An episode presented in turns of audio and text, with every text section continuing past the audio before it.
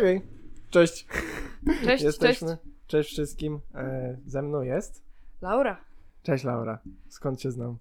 No, chyba z Instagrama, albo nie wiem. W sumie to jest dobra odpowiedź. Nie, no ja cię jeszcze kojarzę z Olecka. E, No ja ciebie też, bo ty byłeś przecież, mówię, się uczyłeś w tym samym roczniku co moja siostra, więc zdarzało się, że o tobie mówiła. I to jest przerażające, jak podobna jesteś do swojej siostry. Pewnie słyszysz to dużo. Tak, bardzo dużo ludzi mnie myli bardzo często. W szkole to już w ogóle, wiesz, po prostu byłam Sarą. Wszyscy nauczyciele w liceum, jak wiesz, jeszcze się uczyłyśmy w Mhm. tym samym liceum, no to po No prostu... jeszcze tylko dwa lata różnicy, więc tak, praktycznie się więc ja po zazębiałyście. prostu byłam siostrą. Mhm. Jeszcze mamy, mamy jeszcze jedną młodszą siostrę, to wiesz, po prostu wszystkie się nazywałyśmy Sara. A, No. tak? Nie wiedziałem, że macie jeszcze Tak, siostrę. tak, Ile jeszcze młodsze ma- od ciebie? Dwa lata tak samo, O, kurwa. dwa lata Rodzice próbowali. ciąg zachowali, tak, tak, tak. No i nawet, coś śmieszne w ogóle jest, bo wiele ludzi na przykład mówiło mi, że wyglądam na starszą od Sary. Hmm. Co, na przykład Może? nauczyciele, no mówili, że, że no, ty, Dojrzali. no nie wiem czemu, może dlatego, że nie wiem, ja miałam taki czas, że się bardziej może trochę malowałam, bo No. pofarbowałam włosy czy coś, ale wiesz, tak to mówię, byłam, byłam tą starszą wiele razy. To pierwsze bym zgadywał. No, no, Już nie wiem, no Sary dawno bardzo nie widziałem, No. więc teraz nie mam porównania zbytnio. no już dawno, nawet ja jej dawno nie widziałam, bo jak wiesz, ona w Szczecinie mieszka, to, to co rok się widzimy, czy coś w tym stylu. Mm, no. Ale dobra, historia, którą chciałem ci powiedzieć, bo za- zanim usiedliśmy do nagrania, zaczęliśmy mówić właśnie o błędach i powiedzmy ludziach, którzy zostają na studiach albo idą na studia i nie wiedzą w sumie po co i dlaczego i na jakie. I mam taką historię odnośnie, może nie, jeszcze większe wgłębienie, bo są ludzie, którzy studiują i po pewnym czasie po prostu stwierdzają, że to nie jest moje, to nie dla mnie i odchodzą, zmieniają studia, co moim zdaniem jest i twoim, jak już my rozmawialiśmy, jakby dobrą decyzją, to jest dużo lepsze niż tkwić w czymś, co wiesz, że jest dla ciebie złe, błędne albo po prostu nieodpowiednie, nie pasuje ci. I mam historię właśnie z takim odchodzeniem od rzeczy, które nie, cię nie, nie spełniają albo bolą gdzieś tam w środku. Mój kumpel pracował na, jakiej, na jakiejś słuchawce w jakiejś firmie i na sprzedaży i przyszła tam, mieli grupy jakby projektowe i przyszła jakaś dziewczyna do ich grupy, która była totalnym mistrzem w tej sprzedaży. Ona w dwa tygodnie wyrobiła więcej sprzedaży niż cała reszta grupy przez cały miesiąc. Więc jakby była nie, o, niemożliwie lepsza od reszty. Bo on powiedział, że słyszał, jak tak, gdzieś tam kawałek do, od niego rozmawia i wkręcała wszystkich. Na przykład teksty do dziadku, że o, ale ja to bym się cieszyła, jakby mi dziadek taki telefon kupił, co nie? Urodziła się do tego po, chyba. pro- po prostu tak nakręcała ludzi na emocje, na jakieś właśnie sezonowe sprzedaże, tego typu rzeczy. I zwolniła się po dwóch miesiącach. Zwolniła się po prostu, bo powiedziała, że ona tak nie może, że nie, że nie wytrzymuje, że ją to boli i się zwalnia. No tu czyli- pytanie dlaczego? Tak Właśnie jakby. ja to sobie wyobraziłem, jak ona po prostu wprowadziła w swojej osobie taką ogromną dystorcję osobowości, ponieważ z jednej strony szła do pracy na te 8 godzin dziennie, 5 dni w tygodniu i waliła w chuja po prostu każdego, kogo mogła i jak tylko mogła, a później wracała do domu i czuła się z tym tak źle, że po dwóch miesiącach ją to złamało. I teraz wyobraź sobie, jak, po pierwsze, jak silną osobą musisz być, żeby po prostu przez tak jednak dwóch miesięcy okres, to jest spory okres czasu, zmieniać to w sobie, tak? Czyli jakby pchać to, czego, co cię boli, dalej ku sobie. Jakby przytulać kaktusa, co nie? I to jeszcze mocniej. I dopiero w pewnym momencie, kiedy zaczynasz krwawić, to go puszczasz. I to jest, wiesz, może dla niej to, była do, to był dobry moment, żeby odejść z tej pracy i dla niej to było w porządku, ale jak dużo osób by ze względu chociażby na pieniądze, które robią z tych pro, By prowizji, zostało po prostu. by zostało i właśnie później dostajesz deprechy po, wiesz, po pięciu latach tego i później, nie wiesz, już się orientujesz, że rodzina jest zaniedbana, wszyscy przyjaciele cię już tak nie lubią jak kiedyś, jakby twoje zdrowie mentalne i fizyczne jest opłakane i do tego nie zrobiłaś nic pozytywnego ani wartościowego dla społeczeństwa przez cały ten czas. I gdzieś ta, ta świadomość, jeżeli osoba jest chociaż trochę inteligentna czy samoświadoma, e, to to wszystko do ciebie dojdzie prędzej czy później. Będzie wielki szok. Będzie wielki szok. No powiem szczerze, y, ciekawy przykład, bo w sumie po dwóch miesiącach też w sumie krótki okres, to znaczy, że też jak, Z- tak. ja, jak też w sumie, jak bardzo to musiało być mocne, no bo pewnie ja obstawiam i z tego co wiem, to pieniądze chyba tam są dobre w tym, e, w tym właśnie. Jak robisz sprzedaż, to są pieniądze dobre. No właśnie, że, że napra- to naprawdę musiało ją bardzo mocno przytłoczyć i ona serio Mhm. zrezygnowała po dwóch miesiącach, bo Mhm. wiesz, mogła sobie pomyśleć, że dobra, może to tylko teraz, ale widocznie to już było tak mocne, że no nie dała rady. No i powiem szczerze, ja w ogóle podziwiam ludzi, którzy sprzedają, bo ja, tak nie, ja w ogóle nie potrafię kłamać, więc, Mhm. więc dla mnie to w ogóle jest, e, podziwiam takich ludzi i w ogóle to tam trzeba mieć bardzo dużą cierpliwość też. Oj tak. Ja tam w sensie, jak się rozmawia z tymi ludźmi, to jest po prostu dzwonisz do 300 osób w ciągu, nie wiem, godziny i tak Mm, naprawdę te 290 cię zlewa. Jeszcze chamscy są wobec ciebie, więc to... tak, ale to też z drugiej strony nic dziwnego, bo dzwonisz do ludzi, którzy nie chcą z tobą w danej chwili Nie no, ja wiem, rozmawiać. ja sama tak mam, tak? Ja sama tych ludzi olewam Mhm. czasami, wiesz, to można... Ja nie, ja uwielbiam z nimi gadać. No mnie, nie, Znaczy, nie u mnie dzwoni- zawsze oni dzwonią w takim momencie, że no nie mogę, a, a Mhm. najgorsze to jest to, jak wiesz, mówi, że nie możesz, a oni, ale proszę pani. I wiesz, i mówią, mówią, mówią, mówią, ja mówię, no czasami już trzeba po prostu się rozłączyć albo powiedzieć, no bo oni są tak, tak czasami nachalni, że, no ale ja też ich podziwiam i czasami współczuję tego, że, że mają taką w sumie pracę, no ale no w sumie tak wybrali, znaczy no wybrali, nie wiem. No. Przedstawię ci trochę realia, jak to wygląda, bo rzeczywiście to jest ich praca, żeby, żeby ludzie się z nimi nie rozłączali, żeby No im tak, dłużej no. prowadzisz rozmowę, tym większe prawdopodobieństwo, że zakończysz ją sprzedażą. Więc ja pracowałem na sprzedaży przez dwa miesiące też, po pierwszym roku. I jakby więcej już nie chciałem. Teraz pracuję też na słuchawce, ale jestem na przychodzącej, więc jakby pomagam ludziom, którzy rzeczywiście chcą z tobą rozmawiać, bo mają jakiś problem. No to teraz. To Gorzej- no, możesz mi opowiedzieć, bo w sumie wiesz, właśnie ja widzę tylko tą taką stronę, co do mnie dzwonią, tak, co właśnie nie. jakby. Te... Bo na pewno rzeczywistość jest zupełnie inna. Tak, w zupełnie. ogóle ten telemarketing, po pierwsze, mnóstwo osób pracuje w telemarketingu i powiedzmy w obsłudze telefonicznej, tak, na infoliniach i te, no, tego typu rzeczach. To są setki, tysiące, tyś, tysiące osób w całej Polsce, na pewno, dziesiątki tysięcy osób. E, więc to jest jakaś tam spora i też każdy gdzieś tam miał doświadczenie właśnie z takimi osobami No dzwoniącymi na do pewno. ciebie albo dzwoniąc do nich E, i fajnie jest zobaczyć właśnie te realia od drugiej strony, jak ja mogłem, miałem szansę to zobaczyć pracując w tych miejscach. I jeżeli chodzi o sprzedaż, to jest po prostu przytłaczające, jak dużo osób właśnie nie chce po prostu z tobą rozmawiać i ty to wiesz. Kolejna sprawa właśnie, ja to się wydzwoniłem, bo ja też nie, nie lubię kłamać e, i s- rzeczywiście żyję tak, żeby tego nie robić. I często mi się przez to jeszcze za, szczególnie może bym powiedział, za młodu obrywało po uszach, bo gdzieś tam najpierw byłem aż zbyt szczery, w momentach, w których to nie było No a potrzebne. ludzie nie lubią szczerości, nie oszukujmy Tak, się. A później byłem szczery właśnie w momentach, w których ktoś by nie doceniał tej szczerości. Czyli tak, jeżeli mam taką jedną sytuację, którą zawsze podaję. Była dziewczyna w Olecku, którą wszyscy faceci obgadywali, że jest kurwa.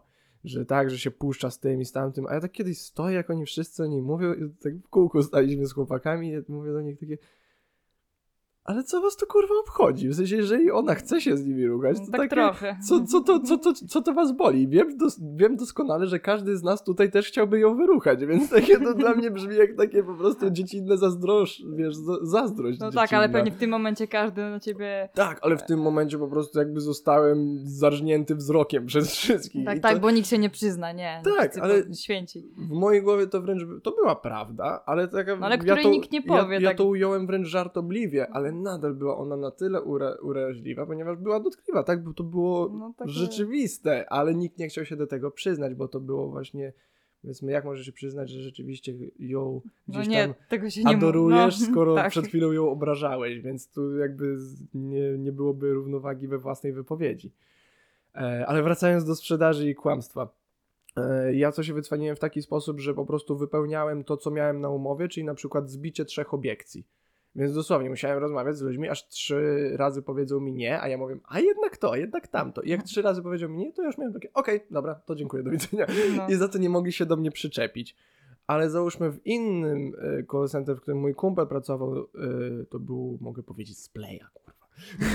Możesz powiedzieć. Nie wiem, czy mogę, to może z Playa, żeby... nie z T-Mobile, nie, nie, nie z Orange. Tak, no, ale jeszcze lepiej.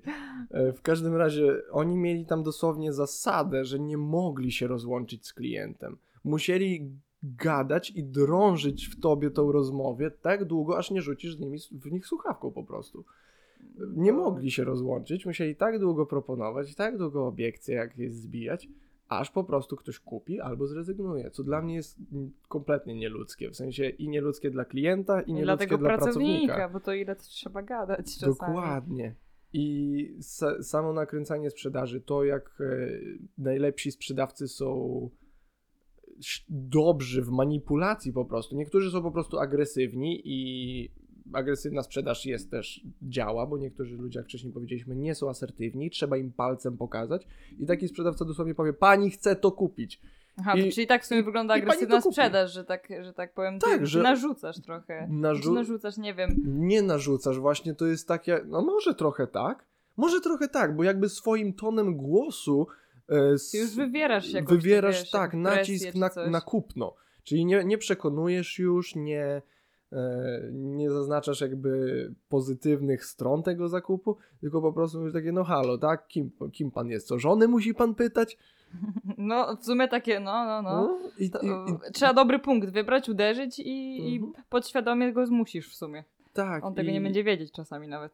O Boże, ja studiowałem marketing i pisałem pracę o neuromarketingu i jego etyce. To jest w ogóle to, jak wiele rz- rzeczy jest wykorzystywane, to jak ogromna wiedza. Jest dosłownie, są całe wydziały, y, katedry na setkach albo tysiącach nawet uczelni całym, na całym świecie, które zajmują się tylko i wyłącznie rozkminianiem psychiki ludzkiej pod kątem sprzedaży im kolejnych rzeczy i usług. Jakby Tak, i to jest strasznie przerażające. Ja powiem, sama sobie mogę zdawać sprawę, bo wiem, że nie wiem, przykład, nie wiem, specjalnie są rzeczy na półkach poustawiane, są, mają kolory, jakieś etykiety, Mhm. bo ja też tam mam jakieś przedmioty, ale na przykład mnie to denerwuje, że, że tak duże właśnie, że tak bardzo rozkminiamy ten ludzki mózg, żeby tylko zarobić, a na przykład nie rozkminiamy aż tak i nie nakładziemy takiego nakładu, na przykład, żeby ludziom pomóc. Bo to się nie opłaca. No właśnie, i to się tylko nie opłaca, co nie? I to są tylko pieniądze i, i tyle, co nie? A że właśnie, no ja sobie, może nawet nie zdaję w sumie sprawy, jak bardzo właśnie wszystko to. I dopiero gdy- gdybym była na marketingu, właśnie Mhm. może bym poznała po prostu, Tak. że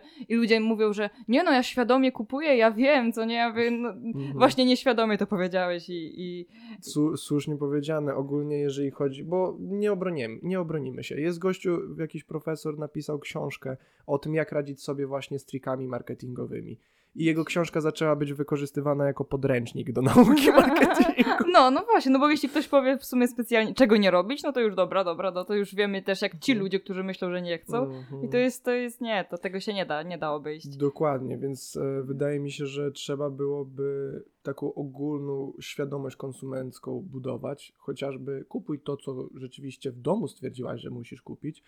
E, po drugie, Listy zakupów robią. jeżeli wchodzisz do miejsca, tak, listy zakupów, to jest bardzo przydatna praktyka w procesie zakupowym. E, Kolejna kwestia, jeżeli idziesz do miejsca, w którym robisz zakupy, idziesz do sklepu, do centrum handlowego, na rynek, na jarm, cokolwiek, wiedz, że będziesz poddawana trikom marketingowym, o których nie będziesz miała świadomości. Na 100%. Za Nawet zapach. E, Wchodzisz do sklepu z butami, jest, jest rozpyl- zapach. na, jest rozpylony zapach skóry, albo są wycieraczki, w których są dosłownie e, zaimplementowane pewne aromaty, feromony nawet czasami, żeby pobudzały pewne e, aspekty twojego mózgu. W Lidlach zauważ, że postawili te automaty z kawą, bo jak e, zawsze w centrach handlowych gdzieś w połowie jest stoisko, jakaś, jakaś cukiernia, ponieważ cukier i kofeina No też przy, przyczynia się do zw, zwro, z, w, Wzrostu. wzrostu, tak? Wzrostu e, sprzedaży. I to ogólnie, nie jakiś konkretny, tylko ogólnie obrót się zwiększa, kiedy te substancje wprowadzasz. Sama obecność stoiska zwiększa ją.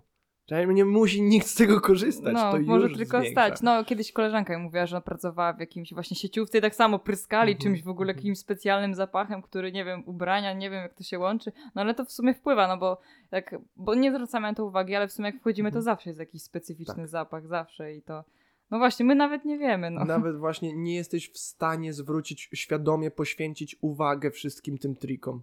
Dosłownie musiałabyś spę- spędzić na zakupach, na każdych drobnych zakupach. Analizować z kartką. pół dnia, żeby patrzeć się wszędzie, jakie natężenie światła.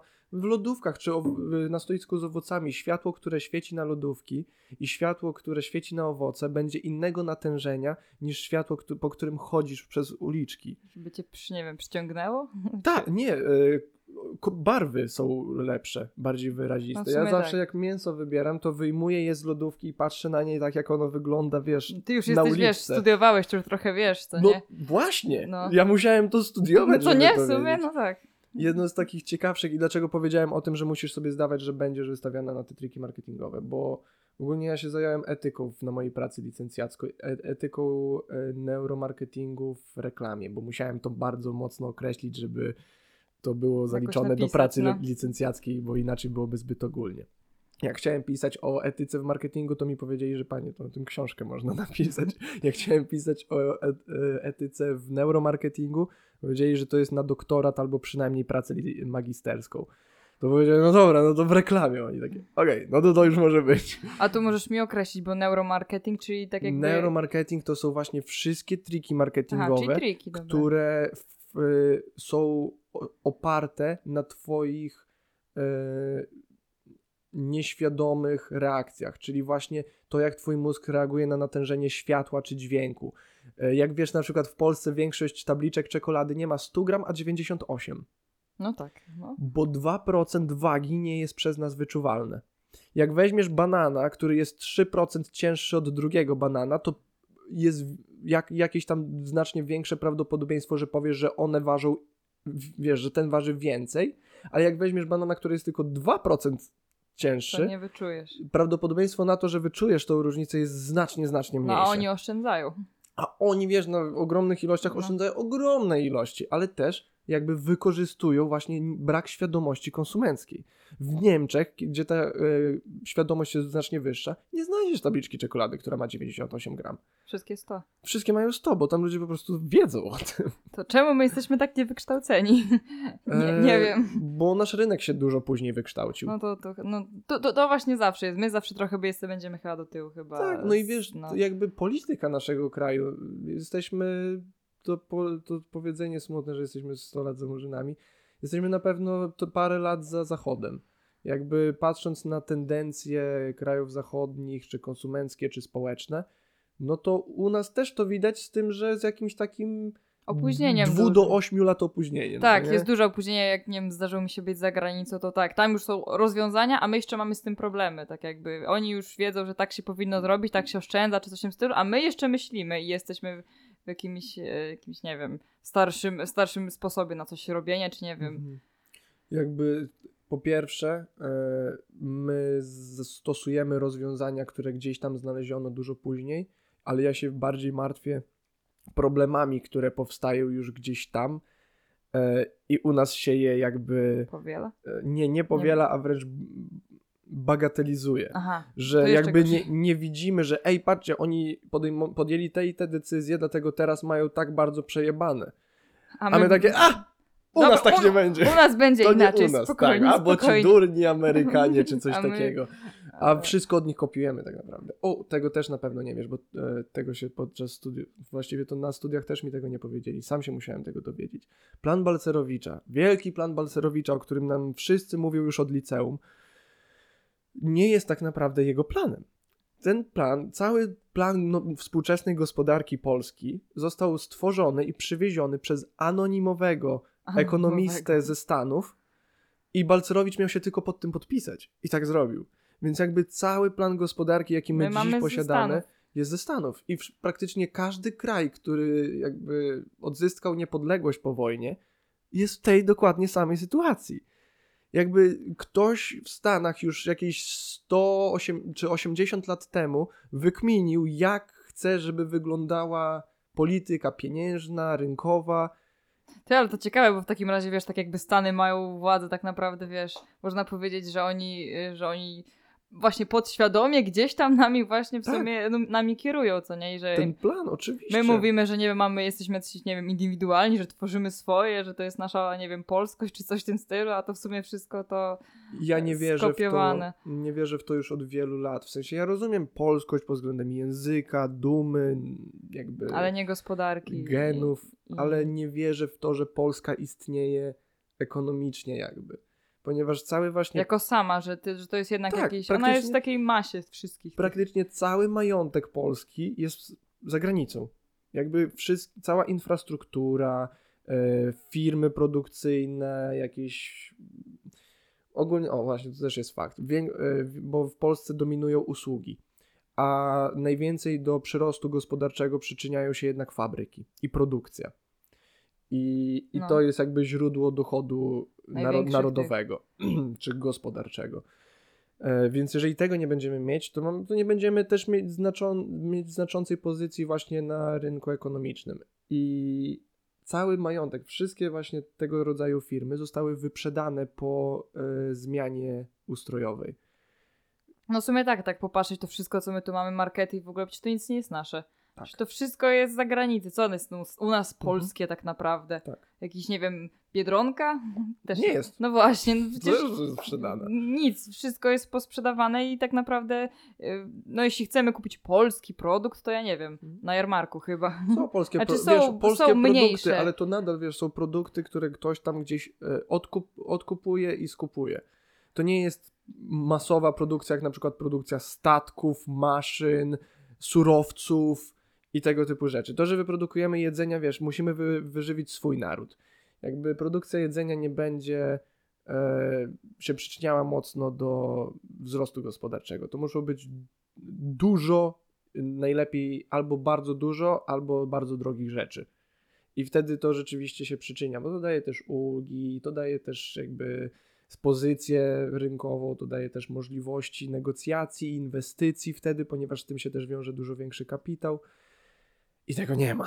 I tego jakby w Polsce nie ma, dlatego ja zawsze myślę o tym i ogólnie wiesz, cała kwestia Illuminati i tak dalej, to jest takie wiesz, wyśmiewane słowo. Ale prawdą jest, że bardzo mała grupka ludzi operuje z znaczącą większością środków finansowych na świecie. I nie inaczej jest w Polsce. Ja już nie patrzę, jakie są jakiekolwiek decyzje polityczne albo jakieś, jakieś dziwne decyzje podejmowane, które nie, nie tyczą się głównie kwestii społecznych, jak na przykład teraz kwestie z aborcją. To jest mocno kwestia polityczna, polityczno-społeczna, mało wiąże się z ekonomią, chociaż uważam, że też jest e, problematyczna dla ekonomii, ponieważ to nie jest, ludzie mówią, że to jest polityka pro życiu, a dla mnie to jest polityka antykobieca. To jest jakby tylko utrudnienie życia kobietom, a nie poprawienie życia ludzi, bo kurwa w momencie, w którym się dziecko rodzi, już nie ma żadnych, wiesz, żadnej pomocy od państwa, państwo ma je w dupie. Coś w tym Ale stylu. nie, przepraszam, daje 500 plus. tak, tak, a To później... nie jest też pomoc, jakby zaznaczmy to. Coś, coś w tym stylu. Nie, no dla mnie w ogóle ja nie rozumiem, naprawdę bym musiała poczytać tak jakby w ogóle jak to przeszło, były te trzy, wiesz, trzy możliwości, po co to ruszali? Ja nie rozumiem. No chyba wszystko było dobrze, tak jakby ktoś, ktoś mi to potwierdzi, że coś było źle w tym momencie, kiedy były, wiesz, te, te trzy, trzy możliwości były, wszyscy byli zadowoleni. Czy ktoś protestował, że chce więcej? Znaczy zawsze się znajdowały jakieś tam osoby, które chcą całkowitej aborcji, tak? No bo są takie, są takie osoby. No ja do nich nie należę, y, żeby całkowitą. No ale tak jakby były trzy i po co to ruszać? Tak jakby to było dobre, mi się czasami wydaje, że w Polsce my ruszamy rzeczy, które są dobre i tylko robimy z nich problem i naruszamy to, ludzie się denerwują i Mi się wydaje, że akurat jeżeli chodzi o to, y, chodziło o tą politykę y, po prostu z, y, zwiększenia dzietności rodzinnej, czyli jakby oni poprzez te działania chcą robić to, co robili też poprzez 500, po prostu zwiększyć ilość urodzeń. Ale jest to dla mnie. No, no nie wiem, ja jakby- bym tego nie powiedziała, że to- to jest sposób, jeśli tam i tak dziecko się możliwe nie urodzi. To, to nie, oczywiście, To ja się wiesz, to tak zgodzę z jakby- tobą. No ale ja rozumiem, że oni mają Że taką to jest pod politykę. to podpięte. Oni Właśnie, mają taką politykę po prostu, Właśnie, że to wiesz... są po prostu działanie, które jest podpięte raz właśnie pod tą politykę. No, a wielu osobom się spodoba. A, a dwa to jest po prostu podpięte pod ich model rzeczywistości. Jakby, no wiesz, weźmy prezesa naszego, tak? To jest bardzo stara osoba. To jest stara osoba. Ja się dziwię w ogóle, że on jeszcze tam jest. Na infolinię by go nie przyjęli, bo by, bo by stwierdzili, że prawdopodobnie już mentalnie troszeczkę nie, nie wyrabia. No nie dałby rady. nie, nie przyjęliby go na budowę, bo by powiedzieli, żeby już, że fizycznie raczej już gościu nie wyrabia. Jakby to jest stara osoba i wiesz, no masz dziadków, tak? Z dziadkiem pogadaj o aborcji albo No legalizacji nie, to jest, zioła. wiesz, nie? nawet z rodzicami, którzy są ode mnie tam o 40 lat starsi, czy coś w tym stylu, też o tym Mhm. nie porozmawiasz, bo oni Właśnie. też mają inne, ponieważ no kiedyś myśleli zupełnie inaczej. Kiedyś, Inny model. ale to było dlatego po prostu, nie wiem, bo, bo nie wiem, jak dziadkowie, bo byli bie, bo było bie, była bieda, była wojna, czy coś w tym stylu, no i chcieli się ludzie tak jakby rozmnażać, no bo był, bu- była duża czystka. No ale teraz już jej nie ma. I, i, I tak jak, jakby wieku- rzeczywistość już zupełnie inna, a ludzie z, z tamtego czasu są tutaj i oni nam mówią, że tak jest lepiej. Do, dokładnie, do, właśnie to jest dla mnie. Poczekaj, bo zanim przejdziemy jeszcze na narzekanie, ja chciałem dokończyć ten No. wątek z, z decyzjami politycznymi i dobra, z, od Illuminati wyszedłem, a zaraz jeszcze wrócę do tej sprzedaży. E, Jak patrzę na decyzje ty, polityczne, to zawsze już od wielu, wielu lat, jeszcze gdzieś tam pod koniec liceum zacząłem tak na to patrzeć. Nie co to robi, nie dla kogo to robi, tylko kto na tym kurwa zarabia. Kto na tym zarobi? Bo Jak, inaczej by tego nie było. I o tym myślałem, jak weszły te niehandlowe niedziele.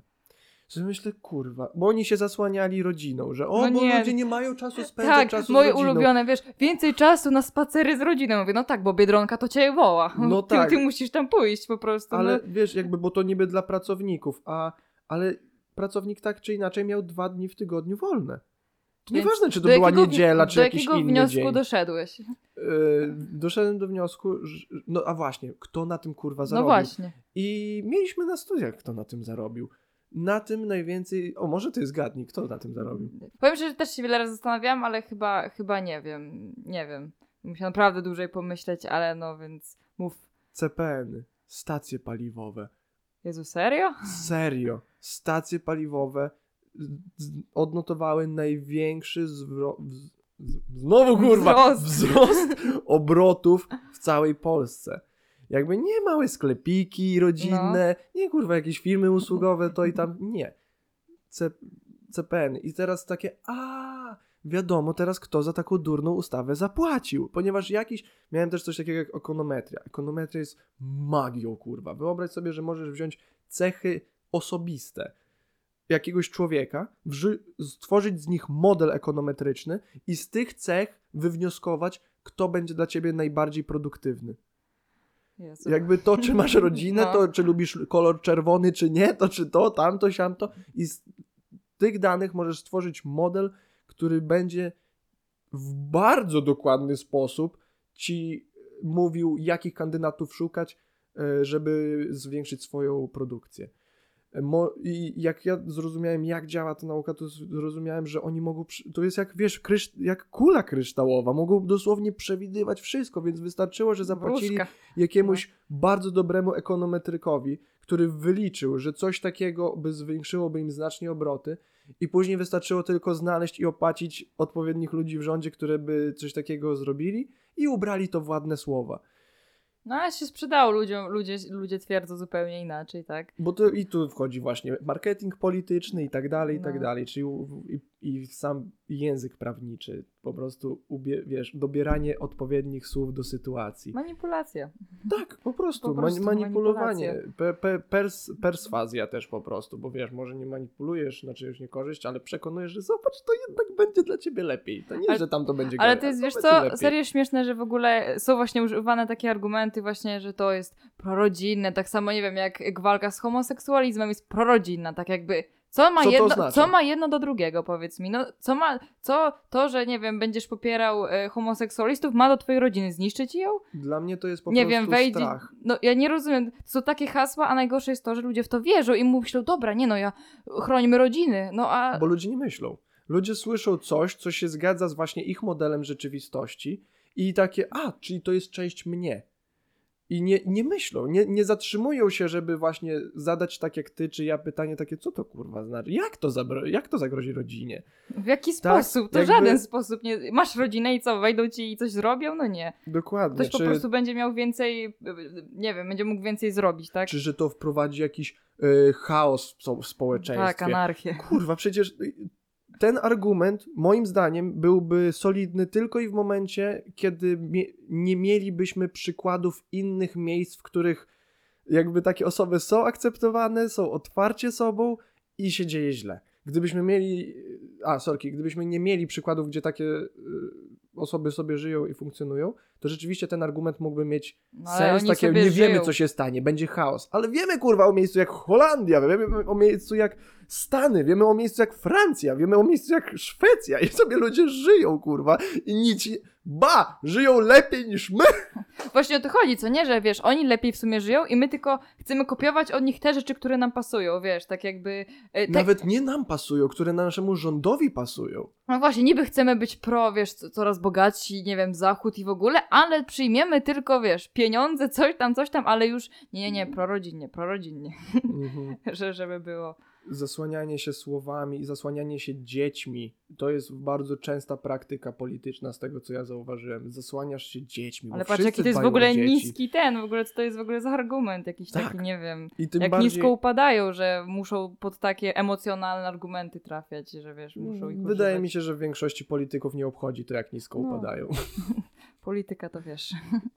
To jest bardzo trudne, bo nadal wydaje mi się, że są politycy, którzy są mega w porządku i starają się bardzo, żeby poprawić życie w społeczne i w państwie ogólnie. Ale umówmy się, że ludzie, którzy chcą władzy i dążą do posiadania No to władzy, oni nie myślą. są tak najmniej jak- odpowiedni tak. jakby do jej sprawowania. Jakby No niestety. to jest problematyczne. W demokracji kolejną kwestią, która jest dla mnie problematyczna bardzo, to to, że dziś każdy może oddać głos, bo jednak powiesz, Piotrek, kurwa, jak ocenisz to, kto powinien móc oddać głos, a kto nie? Kto jest doinformowany, a kto nie? Jak to, kurwa, ocenić w tych czasach? To jest praktycznie bliskie do niemożliwego, ale każdy by się zgodził, że gdyby głosowały tylko osoby doinformowane, to pewnie, no, decyzje byłyby zupełnie lepsze, tak? Albo po prostu No ale no, inne. nie będziemy segregować ludzi, tak? Demokracja wszyscy i nie, nikt ci tego nie zrobi. Hmm. No niestety właśnie. To, to jest dla mnie kłopotliwe. E, Kolej, kolejną właśnie kwestią współczesnej demokracji jest ten konkurs popularności. Tak, jak ja zobaczyłem jakieś 4-5 lat temu na wyborach e, polityków, którzy dosłownie kręcili teledyski disco polo. To nie jest żart, kurwa. To jest Poważnie. żenujące. To jest katastrofa. Że w ogóle my jesteśmy na takim poziomie, że polityka łączy się z jakimś disco polo. No w ogóle co to w ogóle jest za... z, wiesz, z wystąpieniem muzycznym. Takie kurwa. Takie, ty jesteś politykiem, no tak jakby jesteś chyba osobą, która nas reprezentuje, a nie robisz teledyski jak jakiś, nie wiem, artysta, jakiś tutaj, Tak. wiesz. A najgorsze to jest to, że te, wiesz, disco polo to różnie przez ludzi jest odbierane, zazwyczaj przez, e, pod kątem śmiechu czy coś w tym stylu, no rozrywkowe to ma być. I... Ale wiesz, chodzi tylko o to, że, o ro, że musisz zrobić rozgłos. I jakby rozgłosem nie będzie jakaś e, ważna opinia Nie, teledysk, albo poważne rozwiązanie na jakiś kluczowy problem, tylko ludzie są już tak e, zdezinformowani, jakby dosłownie nikt nie wie, co jest prawdą. Więc nawet jeżeli będziesz mówić prawdę, to nikt nie będzie w stanie tego obiektywnie ocenić, ponieważ zaraz zostaniesz zdegradowana w swojej opinii przez swojego rywala czy rywalkę i, i znowu zaczyna się, zaczynacie rozmawiać o kłótni, czy to, co, czy to, o czym mówicie, jest prawdziwe, czy nie, zamiast się skupić na twoim rozwiązaniu rzeczywistym. Ale to w ogóle jest smutne, bo to ktoś by może mi powiedział, że w tych czasach żyjemy, jesteśmy najbardziej doinformowani, a właśnie nie, my żyjemy w, naj, w czasach największej dezinformacji. I ja tak naprawdę, żeby znaleźć jakąś informację, ja wszystko, co znajduję, ja sobie mówię, ale muszę sprawdzić. Mhm. Wiesz, wszystko. Ja nie wierzę w żadne słowo, które przeczytam w internecie, w telewizji, co mi powiedzą. Ja nie wierzę w nic. Ja dopóki nie, nie znajdę paru źródeł, dlatego bardzo czasami ciężko jest mi na przykład e, jakąś, nie wiem, jakąś opinię, na przykład, nie wiem, o sytuacji na granicy, czy coś w tym stylu. Dla mnie bardzo ciężko jest wyrazić swoje zdanie, bo ja sama nie wiem. Ja Mhm. po prostu jest tyle tych y, informacji sprzecznych, tego wszystkiego, że tak naprawdę no ja bardzo wiele razy nie chcę w ogóle zabierać głosu, bo nie uważam, żebym była po prostu miała tyle informacji, ile ja powinnam mieć, co nie? Ale to wiesz, Bóg tobie zapłać, w sensie to się bardzo ceni, myślę, i we współczesnych osobach jest gdzieś tam zgubione. Jeżeli nie masz informacji, możesz nie mieć opinii. ja, ja ogólnie jestem w tym słaby, bo ja ogólnie jako osoba, się, która się kompletnie nie zna, uwielbiam udzielać swojej mocnej opinii. Ja, ja, ja też bardzo lubię, ale w momentach, kiedy wiem, że mam jakieś doświadczenie życiowe, czy coś w tym stylu, albo jakieś takie, wiesz, albo, no i ja nie lubię, i ja akurat nie lubię mówić, jeśli czegoś nie jestem pewna. Bo nie lubię tak jakby rozszerzać e, jakichś takich, wiesz, złych, e, złych, e, złych rzeczy, których mówię, sama nie jestem pewna, bo, bo nie wiem, no mówię, w wiadomościach jest Mhm. tyle rzeczy, to się ogląda, w każdych wiadomościach Nie jest coś... rozpowszechniasz niepewnych informacji, o, O, tak. tak. Ale ja lubię na pewno spekulować i poszerzać pewne No to spekulacja to w sumie co, co Tak, innego, co jest nie? Bo wiesz, bo tak to zabawa. mówi, że tak, tak, tak jest. No a spekulujesz, to może, Mhm. może. Y, Z tym właśnie dostępem do różnych informacji, moim rozwiązaniem na tą kwestię jest szukanie, bo właśnie nie masz czasu wszystkiego sprawdzać w tych czasach. No nie. Jest tak dużo informacji i właśnie jak mówisz, jest tak dużo informacji sprzecznych, że jest bliskie do niemożliwego raz śledzenie wszystkiego, a dwa sprawdzanie jeszcze wszystkiego.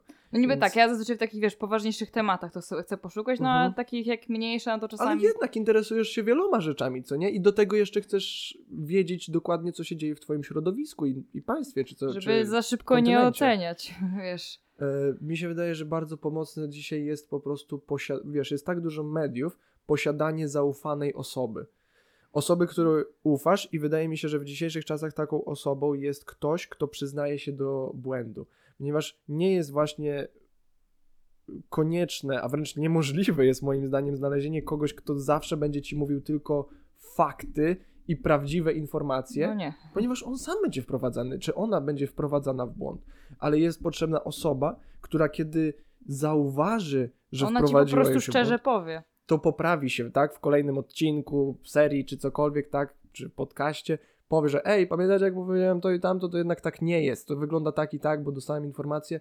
W dzisiejszych czasach, czy współczesne media, czy właśnie politycy, jakiekolwiek źródła autorytetu, nawet rodzice mają z tym problem, żeby przyznać się do błędu.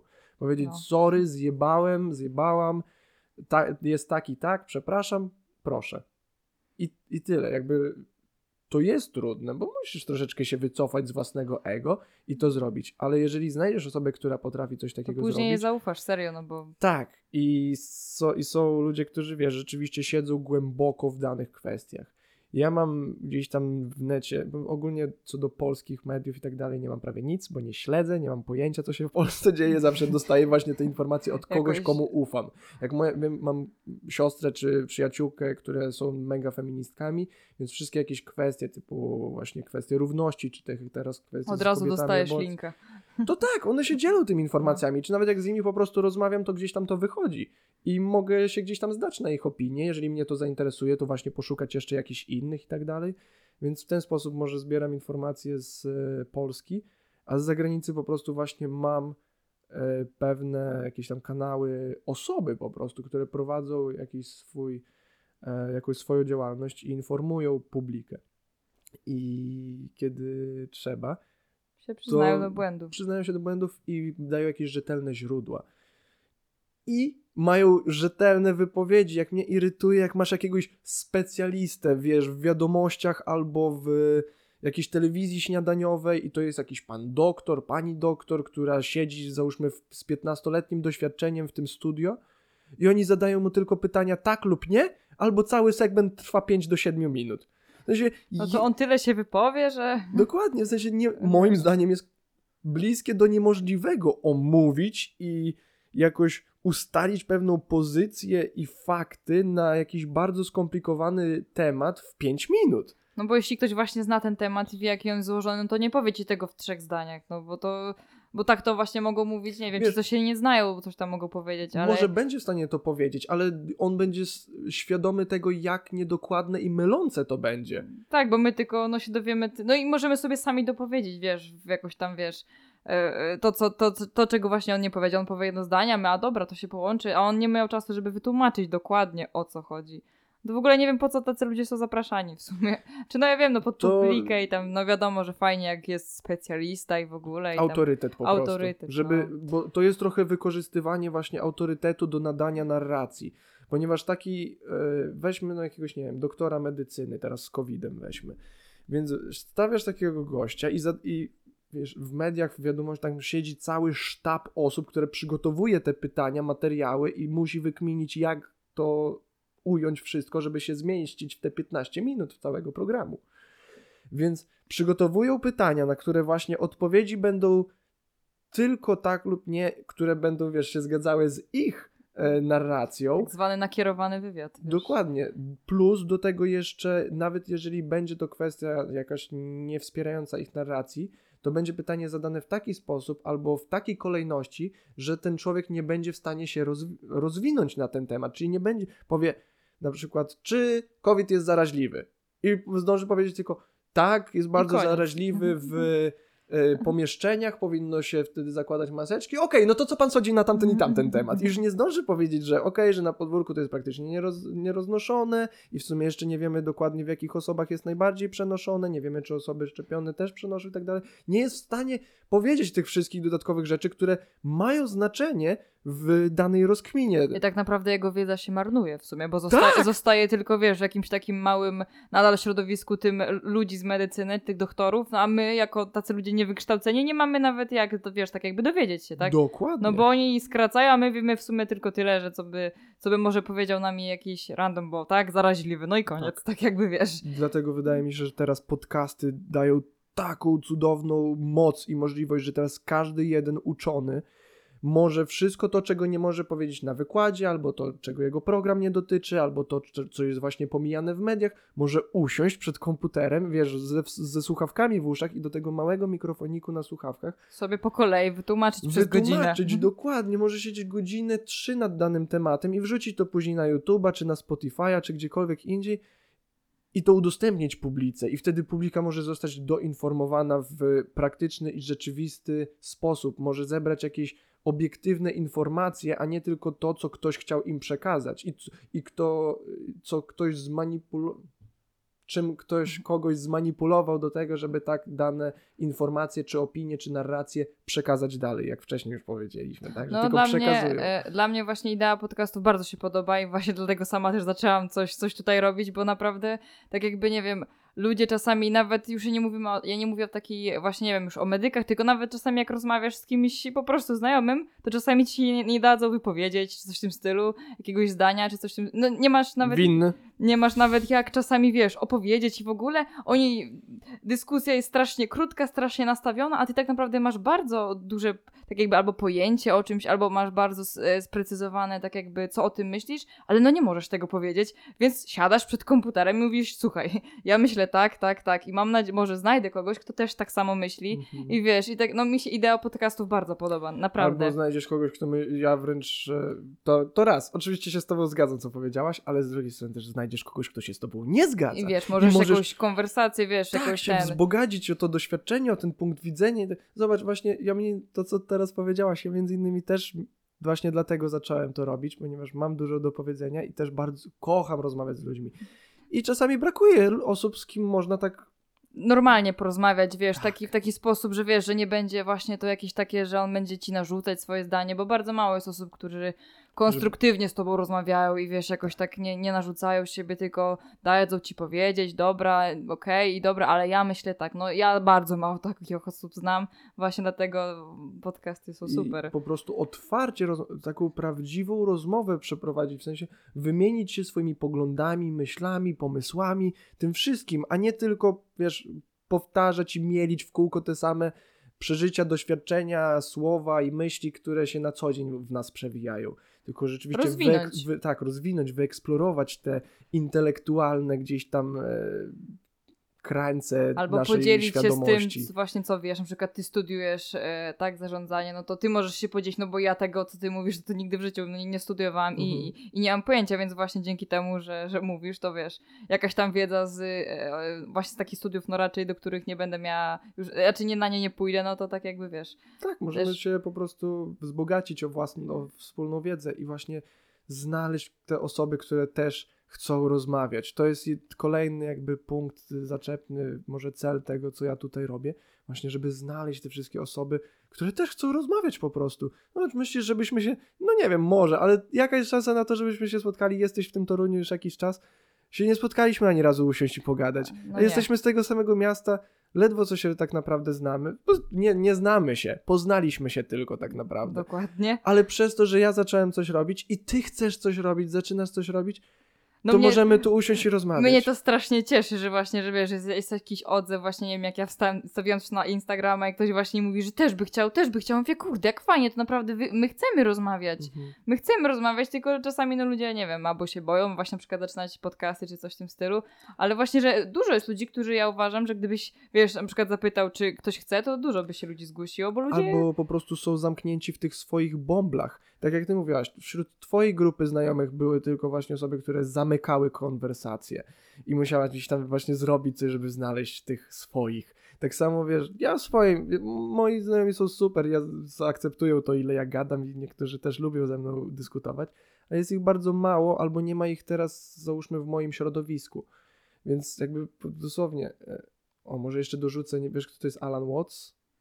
Chyba. Alan Watts, taki filozof powiedzmy, już nie żyje, e, on mm, mówił, że filozof musi mieć z kim rozmawiać, z kim wymieniać swoje pomysły, bo inaczej jedyne, co ma do myślenia, to jego własne myśli. I w twojej głowie zawsze wszystko będzie się koniec końców zgadzało. Możesz, ide- możesz tak pomysły, ideologie w swojej głowie powiedzmy wymacać, wy, wyrobić, żeby się zgadzały z Twoim postrzeganiem. Możesz swój umysł i tą ideę tak dostosować, że będzie to dla Ciebie pasowało, ale dopiero kiedy odbijesz to o psychikę kogoś innego, innej osoby, to sprawdzisz ten swój pomysł. Dopiero kiedy go przetestujesz w rzeczywistości, a żadna część rzeczywistości nie jest w stanie stestować Twojej, twojej idei e, tak dobrze jak druga osoba No dokładnie. wiesz, możesz coś powiedzieć, jaki masz pomysł dla drzewa i, i ono cię, wiesz, nie wniesie dla ciebie za dużo. Jedyne, co też uważam, że jest drugą taką całkiem dobrą, e, dobrym narzędziem, to po prostu eksperyment.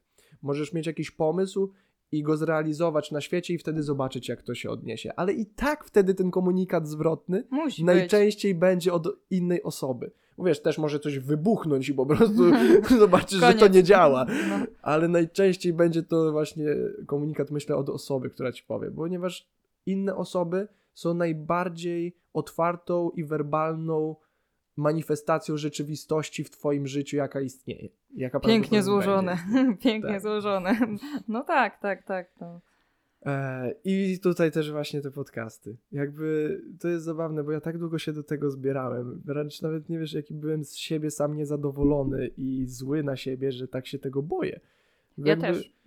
Po prostu Ja- usiąść, gadać. Słuchaj, ja miałam to samo. Ja y, powiem szczerze, że pomysł y, był gdzieś tam w głowie naprawdę długo, bo ja zawsze chciałam, zawsze chciałam mieć tak jakby jakąś, nie wiem, jakąś właśnie jakichś takich odbiorców, z którymi mogłabym właśnie nawiązywać kontakty i zawsze nie wiedziałam trochę jak to robić.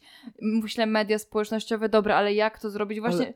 Zawsze chciałaś mieć odbiorców, co to znaczy w jakimś celu, żeby coś... Tak, żeby rozmawiać po prostu właśnie, A. żeby wiesz, żeby, żeby ja na przykład coś mówię, a właśnie, a co ty o tym myślisz? Inne doświadczenia jakieś masz, wiesz, tak jakby właśnie zderzanie się tych, tych dwóch ludzi. Ja nigdy nie wiedziałam, żeby, e, bo chciałam wyjść poza te moje grono, y, wiesz, jakieś tam, nie wiem, znajomych czy coś w tym stylu. Chciałam wyjść dalej do, żeby nie siedzieć w tej swojej jakiejś takiej bańce, tylko wyjść dalej i zawsze się właśnie zastanawiałam. I dopiero od jakiegoś czasu, bo ja też właśnie się strasznie bałam, bo tak jakby wiesz, to jednak to jest nagrywane, to jak gdzieś później ktoś tego słucha, czasami jeszcze ktoś cię widzi. No ja się bardzo stresowałam jakoś, ale teraz jak już parę razy to zrobiłam, to to naprawdę w ogóle nie jest straszne i jeszcze bardziej mi się to podoba i, i, i na pewno będę chciała to robić. też jak ja siedzę i zaczynam nagrywać, w sensie pamiętam jak pierwszy odcinek nagrywałem i zaczynam patrzeć jak ten mój głos się nagrywa na komputerze i to jest takie dziwne, ale jak później zacząłem mówić o takich bardziej personalnych rzeczach, jakichś takich bardziej, wiesz, które jestem bardziej emocjonalnie zaangażowany, nagle ten luz zaczął wchodzić i po prostu zacząłem mówić i to było zabawne, po prostu fajnie, dobrze się bawię, czy jak teraz znowu tu rozmawiam, to jest dla mnie zabawne po prostu, ja się dobrze czuję i dobrze bawię przy Ja tym. też, ja nawet swój głos polubiłam. Co jest, wiesz, w ogóle... Ja nie wiem, ja tak często zmieniam ton głosu, że jest to dla mnie trudne. Ale ja się bałem czegoś innego, bo rzeczywiście, ja wiesz, bardzo liczę i działam w taki sposób, żeby móc w życiu żyć, utrzymać się z gadania. Nie wiem jeszcze w jakiej formie, ale chcę rozmawiać z ludźmi i chciałbym, żeby to pozwoliło mi utrzymać się w życiu, siebie czy swoją rodzinę, daj Boże, e, w przyszłości. I myślałem o kilku rzeczach, ale w końcu doszedłem do tego podcastu Już nie będę się na reszcie teraz rozwodził, bo znowu zboczymy z tematu. Ale zostałem przy tym podcaście i długo myślałem, żeby właśnie to zacząć robić. Już wiesz, zbierałem pomysły, zbierałem właśnie kasę na sprzęt. Później zabierałem się do tego, żeby w końcu zacząć to robić. I bałem się, że jak usiądę, to nie będę miał co bo wiesz, siedzę z ludźmi i rozmawiam i mi się tak. morda nie zamyka. W sensie ludzie mają czasami dość już mnie i rozmawiania ze mną, bo ich po prostu są zmęczeni. A bałem się, że jak będę gadał sam do siebie, czy tutaj z kimś, to tego to nie nagle będzie. będzie ściana i nie, nie powiesz nic. Albo nagle. co, co jeszcze gorsze, że to jest dla mnie tak ważne i tak bardzo chciałbym to robić, że się bałem, że jak zacznę, to przestanę w końcu. I że jakby to moje marzenie nie będzie spełnione, że poddam się na nim, ponieważ nie wiem, nie będę miał tylu słuchaczek, ilu bym chciał, nie będę właśnie miał z kim rozmawiać, albo nie będę miał nic do powiedzenia już. I bałem się tego, dosłownie bałem się własnej osoby. I ja, wi- ja wiem, jakie to jest głupie. Ja już wtedy wiedziałem, jak o tym myślałem, jakie to jest durne, że ja Czy się ja wiem? Czy ja się bałem, słuchaj, bałem się skończenia robienia czegoś, czego jeszcze nie zacząłem. No to wow. No, Dobre myślenie, co nie? co nie idiotyczne po prostu, głupie. Ja już wtedy zdawałem sobie z tego sprawę. I, i wiesz, jestem na tych mediach społecznościowych, na Spotify'u, słucham podcastów czy czegoś i słyszę tych ludzi, moich idoli, którzy mówią, że Don't be a bitch! Just do it! You gotta do it! Tak. I wchodzi w tą głowę. I tak, i gdzieś tam, wiesz, musisz, nie tylko wchodzić, bo możesz oglądać posty motywacyjne przez miesiąc. No i możesz I tylko nic ci patrzeć. to nie da. Tak. ale musisz się naprawdę na nich skupić. Pamiętam jak wchodziłem, byłem w kwietniu w górach. Pierwszy raz od wielu, wielu lat byłem w górach i o Boże się na nowo zakochałem. Muszę częściej jeździć w góry. Pomijając ten temat na razie. Wchodziliśmy na taką wysoką górę. Ja nie mam super kondycji, jakby jestem w miarę wysportowany, ale nie wchodziłem bardzo dawno na taką dużą górę. E, I pod sa- na sam koniec, już tak ostatnie paręset metrów do szczytu, był dosłownie śnieg, tak do, do łydek i się przebijamy przez ten śnieg, tam idziemy, jest ciężko jak cholera, jestem spocony jak pies pod kurtką, zimno strasznie, ale idę dalej i w końcu i słyszę w głowie głos Gogginsa, jest David Goggins, to jest taki Mhm. ultimate savage, co nie, gościu ma ileś tam rekordów Guinnessa w pompkach, wiesz, podciągnięciach No. się, biega codziennie dziesiątki mil, po prostu zwierzę, totalne zwierzę. I słyszę jego głos w głowie. tak, Don't be a bitch!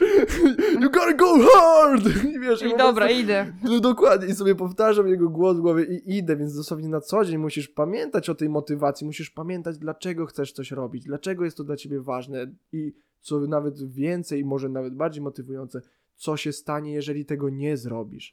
Bo ja się bałem, co się, co się stanie, jak ja to zrobię i to się skończy, ja to popsuję. To jest oczywiście przerażające, ale Co się jeszcze- stanie, jak tego nie zrobisz? Ja zawsze to Właśnie. mam. Zawsze mam takie w głowie, mówię, kurde, Laura, będziesz miała 30 lat i co? Stwierdzisz, że nie zrobiłaś tego. No Mhm. dlaczego tego nie zrobiłaś? Tak Mhm. jakby, nawet jeśli robisz na przykład podcasty i tak jakby, nie wiem, to, że zrobisz, nie wiem, nawet jeśli nie osiągniesz, nie wiem, jakiejś, nie wiem, super oglądalności czy coś w tym stylu, a przynajmniej spróbowałeś. to zrobiłeś, dokładnie. I wiesz, i nie będzie później, bo ja zawsze się tego bałam, że. Bo ja też różnie, różny mam zapał czasami do niektórych rzeczy, bo to, bo to ktoś to nie wiem, czy podcina skrzydła, czy samemu czasami trochę się, się jest leniwym, czy coś w tym stylu. Ale zawsze sobie mówię, Laura, Laura, ty będziesz tak żałować, ty będziesz się nie cierpieć za to, po prostu, że ty tego nie zrobisz. I to mnie motywuje. Nie, nie, nie, dobra, muszę, muszę. Wydaje mi się, że najlepszy przykład, który odniesie się chyba do każdego, do każdego z nas, to powiedzenie komuś, że go kochasz. W sensie to jest tak ryzykowne i tak wystawia cię na taką wrażliwość i To słowo jest bardzo niebezpieczne i ja uważam, że ludzie używają go za często. a ja uważam, że za rzadko. Tak? Ja, znaczy, może nie za często, tylko za szybko czasami. ja uważam dwie rzeczy, że za rzadko się go używa i że jest za mało uniwersalne. Bo na przykład wiesz, możesz po angielsku powiedzieć oh I love it, I love it, nie, No. oh I love him. To jest że- takie trochę jak lubię to nawet, wiesz, po angielsku. Tak, to takie stylu. No, bardzo lubię. Co No. nie? Takie kocham, to jest bardzo lubię. I ja chciałbym, żeby istniało oddzielne słowo właśnie na takie kocham cię, chcę z tobą spędzić życie i kocham cię jako, kocham cię jako osobę, uważam, że jesteś cudowna i po prostu uważam, że świat jest lepszy z tobą. Uważam, że do tego powinny być dwa słowa, ale mamy jedno, więc No niestety. uważam, że na, na świecie jest potrzebne dużo więcej miłości.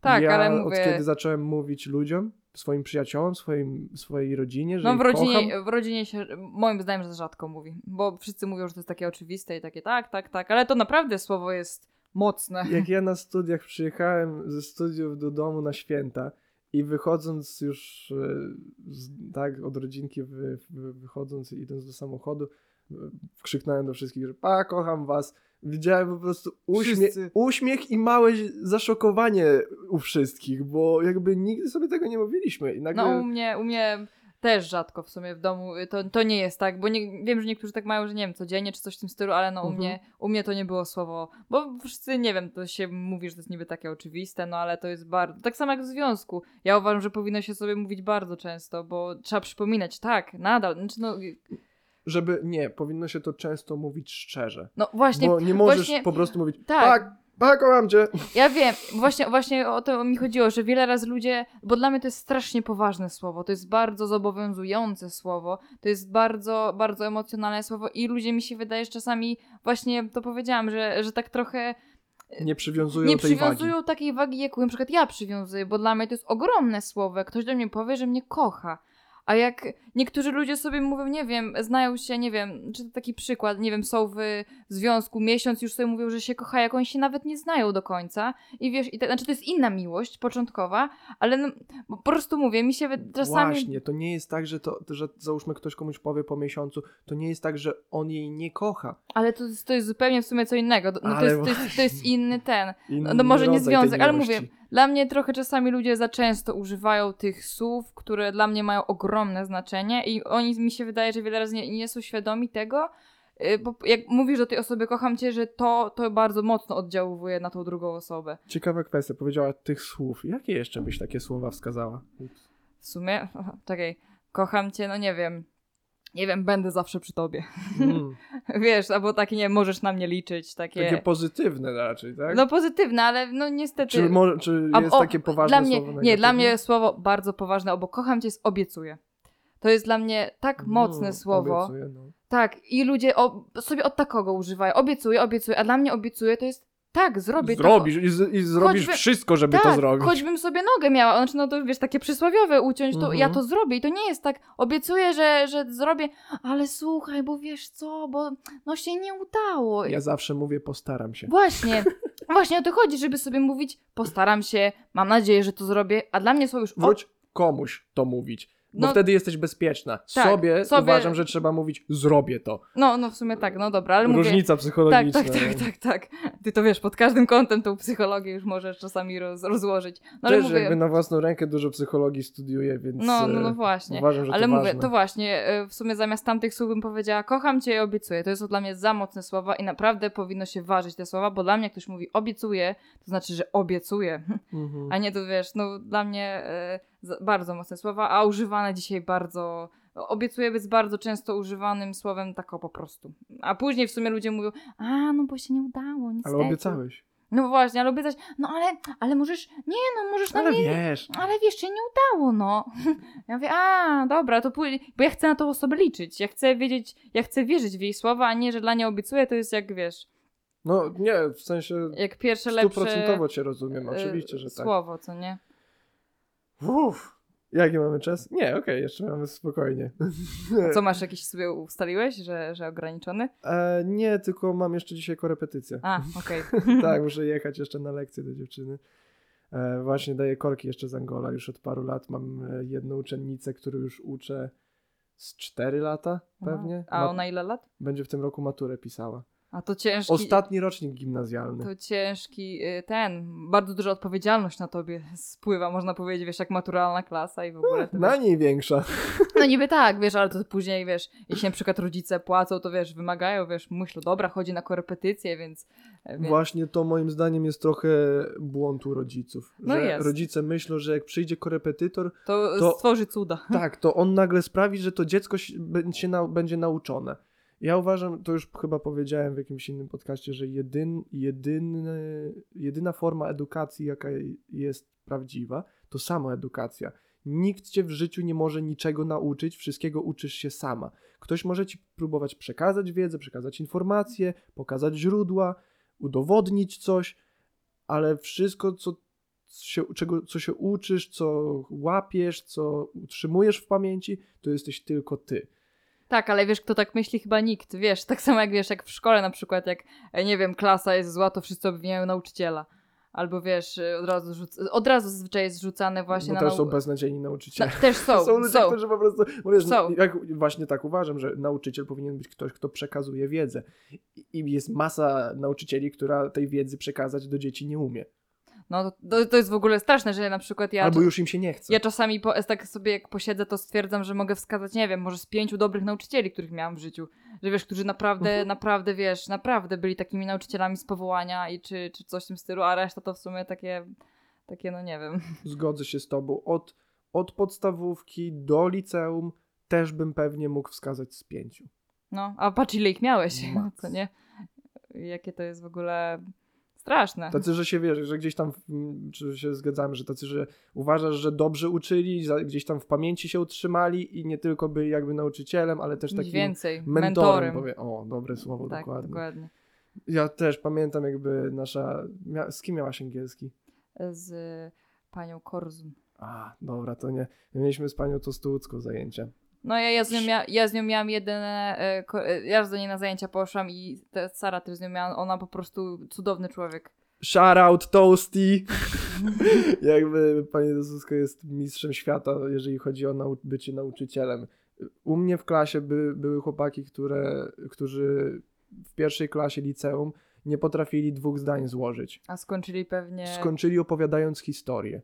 I to w taki zrozumiały, No. konkretny sposób, wiesz, przyszli i ja się dziwiłem, że ona im trójki stawia, a wyszli i dostawali czwórki i ja rozumiałem, no dlaczego i to dostali jest prawdziwy czwórkę. nauczyciel. To jest godne podziwu i to jeszcze, wiesz, w grupie, która ma tam kilkanaście, niecałe dwadzieścia osób, coś takiego zrobić, to jest naprawdę godne podziwu i do tego jeszcze, wiesz, realizując materiał, jeszcze potrafiła nam wyjaśnić albo nie wyjaśnić, naświetlić pewne kwestie takie, o pomyślcie o tym, a widzieliście taki i taki film, on jest o tym i o tym, to bardzo uważam, że piękna i wa- ciekawa kwestia, że polecam wam Jeszcze się tak zapoznać. trochę życiowo podchodziła właśnie. Nie, Tak. nie była tylko nauczycielem programu. Dokładnie. Ona była kimś więcej, ona była właśnie taką mentorką, nie która... była tylko nauczycielem angielskiego, ona była nauczycielką. Po prostu O, uczyła nas. dobrze, nie... dobrze powiedziane, no. Może dosłownie ona powinna mieć wychowawstwo. no Ona, no. ona, to taki nauczyciel powinien być wychowawcą, bo to jest osoba, której nie wiem czy zależy, ale wydaje mi się, że zależy i która ma jakieś takie mentalne możliwości do tego, żeby młodym ludziom coś naświetlić. No ja, słuchaj, ja, ona tak naprawdę mnie nie znała i ja się tylko do niej zgłosiłam na zajęcia dodatkowe, a ona podeszła do mnie tak, Jezu, z takim ciepłem, z takim, ona, ona w ogóle mnie nie znała tak naprawdę, wiedziała tylko, że jestem z siostrą i stary, którą uczyła, a tak jakby w ogóle mnie nie znała, w ogóle nie znała mojego poziomu, nic. Ale do mnie tak, tak miło do mnie podeszła, że od razu ch- zachciało się uczyć tego Mhm. angielskiego, wiesz. Ona też w ogóle jest osobą, która nigdy w życiu tak obrazowo nikt mi nie przedstawił angielskiego. W, Mm. wiesz, w taki, taki sposób, w ogóle takiego sposobu nie widziałam nauki, że ona rysuje, ona mówi, słuchaj, nie, to, to, rysuje ci, bo po prostu ona będzie z tobą siedzieć, dopóki ty tego nie zrozumiesz. Mhm. Wiesz, to, to jest w ogóle... Dokładnie, ona z, będzie, to nie jest tak, że jak inni nauczyciele, że takie Powiedzą- rozumiecie? Tak. I jedna osoba gdzieś tam, e, tylko dosłownie ty nie, i ona Będzie z zostawi innych. siedzieć zostawi innych po będzie zajęciach nawet. tak. Ona będzie z tobą siedzieć, dopóki ty tego present perfect past simple nie ogarniesz. Ona będzie z tobą siedzieć. I Mhm. ona poświęca swój własny czas, sama ci kseruje rzeczy i ona naprawdę jest takim nauczycielem z powołania ogromnego po prostu i uważam też, że trochę jest niedoceniana, no ale... On, nie trochę, ona nie jest doceniana. Wręcz ja pamiętam, jak ja byłem w szkole, ona czasami miała kłopoty przez to, jak my się dobrze z nią dogadywaliśmy. Serio, jakby ona była krytykowana za to, że się dobrze dogaduje ze swoimi klasami. To dla mnie było po prostu koszmarne. I inna właśnie, co do wcześniej jeszcze o akceptacji zahaczyliśmy. Zaprosiliśmy ją na naszą studniówkę. I, I nie przyszła. nie przyszła, ponieważ no, bała się bycia ocenianą, bo chciała przyjść ze swoją partnerką. I, I koniec. No. I, i, i, przez to, I przez to, że po prostu inna część kadry e, tak nauczycielskiej po prostu by ją oceniała i obgadywała i ona o tym wie. Już wtedy wiedziała i wiedziała, że to by się też działo jeszcze jakby w zwiększonym stopniu przez tą sytuację.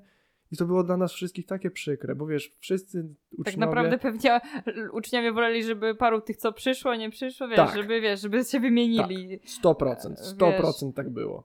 I ta właśnie, którą chcieliście, nie mogła przyjść, bo e, społeczeństwo jest uprzedzone. Ale nadrobiliśmy trochę, bo tak przez praktycznie 3 lata ją, przez 2 lata przynajmniej tak kręciliśmy, żeby na browara iść. Poszło? Nie poszła z nami, ale, e, bo ogólnie mówiła, że wiesz, że z uczniami to nie wypada, jest konflikt No interesów ale i jak tak dalej. skończyliście szkołę? Powiedziała, że jak skończycie, to pogadamy. No jak skończyliśmy, to pogadaliśmy.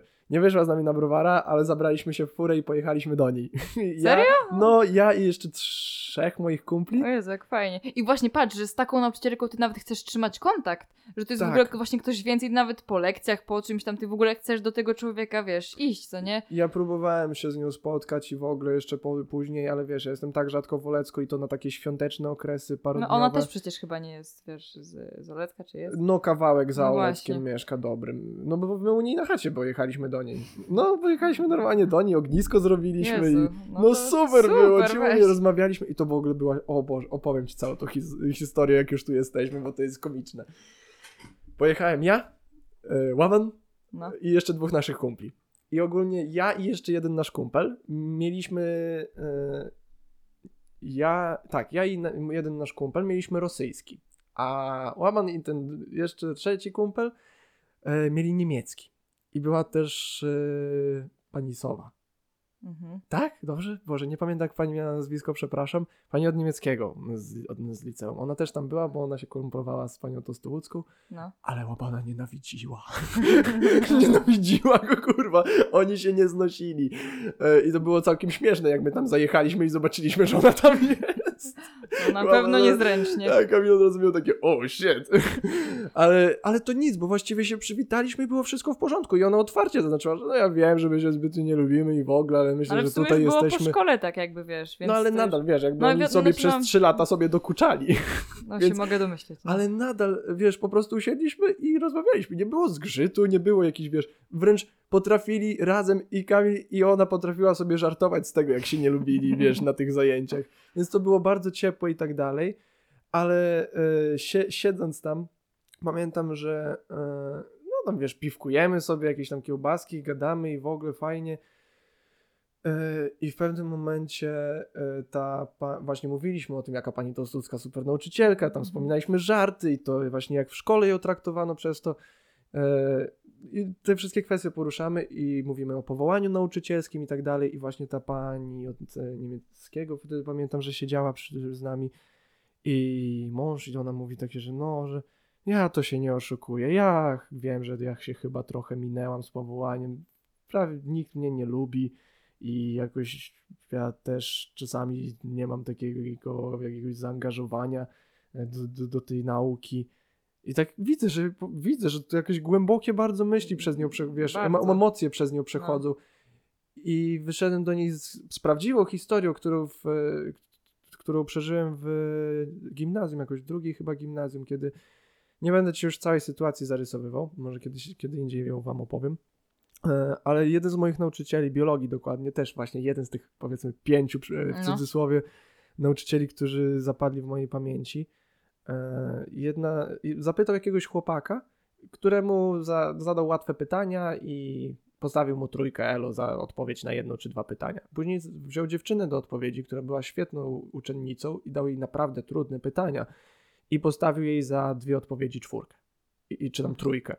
I ona powiedziała, że ale to jest nie fair, bo on dostał dużo łatwiejsze pytania. I on powiedział, bo życie nie jest fair. No, I- głębokie, co nie? Ale, w sensie- ale prawdziwe, no. Wtedy do, dosłownie, to jest takie głupie i niby norm, oczywiste, ale dopiero wtedy do mnie to tak głęboko dotarło. To jest jedno ze zdań i sytuacji, które tworzą, dosłownie są podstawą, jest jedno z tych głównych cegiełek, które tworzą mnie jako osobę. Mnie to tak głęboko gdzieś tam w duszy zapadło wtedy ta sytuacja, że rzeczywiście, o mój Boże, rzeczywiście życie, nie jest fair. No. I, I ja nigdy mojemu nauczycielowi o tym nie powiedziałem, że on wtedy tak bardzo na mnie wpłynął. Mhm. Ale powiedziałem to właśnie tej pani od niemieckiego w tamtej sytuacji, że opowiedziałem jej tą historię i mówię, może pani kiedyś powiedziała coś, co bardzo wpłynęło na kogoś, kto zmieni świat. I może pani została nauczycielem tylko po ten jeden moment i on był dość ważny. I zobaczyłem, jak ona się trochę, wiesz, Uśmiecha się, roz... się no, rozpogodniła No. troszeczkę. Widziałem, jak się uśmiechnęła i tak wiesz, już nie kontynuowaliśmy tego tematu, ale widziałem, że może gdzieś tam jej coś zaskoczyło. I to było po prostu, nie wiem, czy tak śmieszne, jak to zapowiedziałem, ale, ale to było naprawdę głębokie, miłe i wspaniałe doświadczenie dla mnie i dla kogoś. No jak z nauczycielami, wiesz, tak do... się inne zupełnie podejście takie, no. Ale znowu, wiesz, prześledźmy to, jak się cała ta sytuacja zazębiła. Przez to, że pani Tostucka jest tak świetną nauczycielką i mentorką, osobą po prostu, w, ty, w tym, co Mhm. robi, jest tak dobrą osobą, my mogliśmy być lepszymi osobami i rzeczywiście, wiesz, chcieć kontynuować te, powiedzmy, korzystanie z, tej, z dobra tej osoby i tak jakby wybudować kontakt, zbudować jakieś inne, ciekawsze doświadczenie, czyli właśnie to wspólne piwkowanie i wiesz, Mhm. rozmowa przy ognisku. Yy, I przez to też mogliśmy dojść do sytuacji, w której nie dość, że osoby, które się nie lubiły, się pogodziły się i śmiały się razem, to jeszcze ja mogłem yy, w jakiś sposób Pocieszyć miałem może, szansę, wiem. tak, może nawet pocieszyć albo nawet zmienić postrzeganie Myślenie. własnej osoby czyjeś. Bo ona, wiesz, przecież mogła nie myśleć o tym na co dzień, ale mogła wyjść z tego e, spotkania myśląc, że takie, Boże, co ja robię ze swoim życiem, że jak, jak, jest, jak mam przejebane, jestem ujebana w tej pracy, której nie lubię, w której mnie ludzie nie lubią. I tak wygląda moje życie i będzie już zawsze wyglądało? A teraz A to- może wyszła i myślała takie, o, może moje słowa mają jakieś znaczenie. No. Może jednak to moje życie nie jest takie bez sensu i może jednak rzeczywiście kiedyś zrobiłam coś dobrego i może to też daje jej większą motywację, żeby być bardziej zaangażowaną. A może wróci i tydzień znowu się pokłóci z debilami i będzie taka sama. Ale chodzi o prawdopodobieństwo, o szansę stworzoną. Nie, no rozumiem, rozumiem, no. No nie powiem ci, nie spodziewałam czegoś takiego, że, że, że no. Głębokie bardzo. No, bardzo lubię tę sytuację. Do, dobre wspomnienie. I warto ją Core memory. I wa- warto ją mówić, wiesz, bo, bo to jest, wiesz, tutaj i z nauczycielami w ogóle właśnie takie trochę inne podejście i warto, warto o tym mówić, że, Mhm. że, bo w ogóle ludzie czasami podchodzą do nauczycieli jako tego do nauczycieli, a nie jako do ludzi. Nieludzkie osoby. Tak. Nieludzkie osoby. Znaczy, no, Nieludzkie stworzenia. Jak wiesz, jak nie do ludzi po prostu traktują ich jak, nie wiem, jesteś wredna, bo wstawiałaś mi jedynka, może to ty coś rzeczy zrobiłaś, Myślę, że ogólnie Wiesz. ludzie mają tendencję do? Zwalania winy. nie, do Mhm. traktowania tak autorytetu. Jeżeli ktoś jest w pozycji wyższej od ciebie i po prostu wydaje ci polecenia, a ty wręcz nie masz możliwości e, odniesienia się do tego, nie masz możliwości sprzeciwu, No będziesz, będzie się, będziesz się czuła, jakbyś walczyła z maszyną. Bo to jest nieludzkie, żeby po prostu nie zwracać uwagi na drugą osobę. No. No, w sumie. Tak mi się wydaje.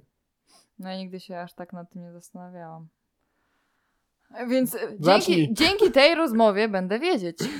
Okej. Też się zmienię. Jest ponad godzinka, mam nadzieję. Ja się na pewno zmienię. E, bardzo miło mi z Tobą pogadać. I, Miło mi również. E, mamy tą godzinkę, ale mam nadzieję, że jeszcze to powtórzymy na kolejną. Ja też bardzo chętnie. Okej, dobra. Dzięki Ci bardzo, Ra- Laura. Dziękuję bardzo. Dzięki Wam wszystkim za słuchanie. Kończymy już. Miłego dnia. Miłego dnia życzymy. Pa, pa.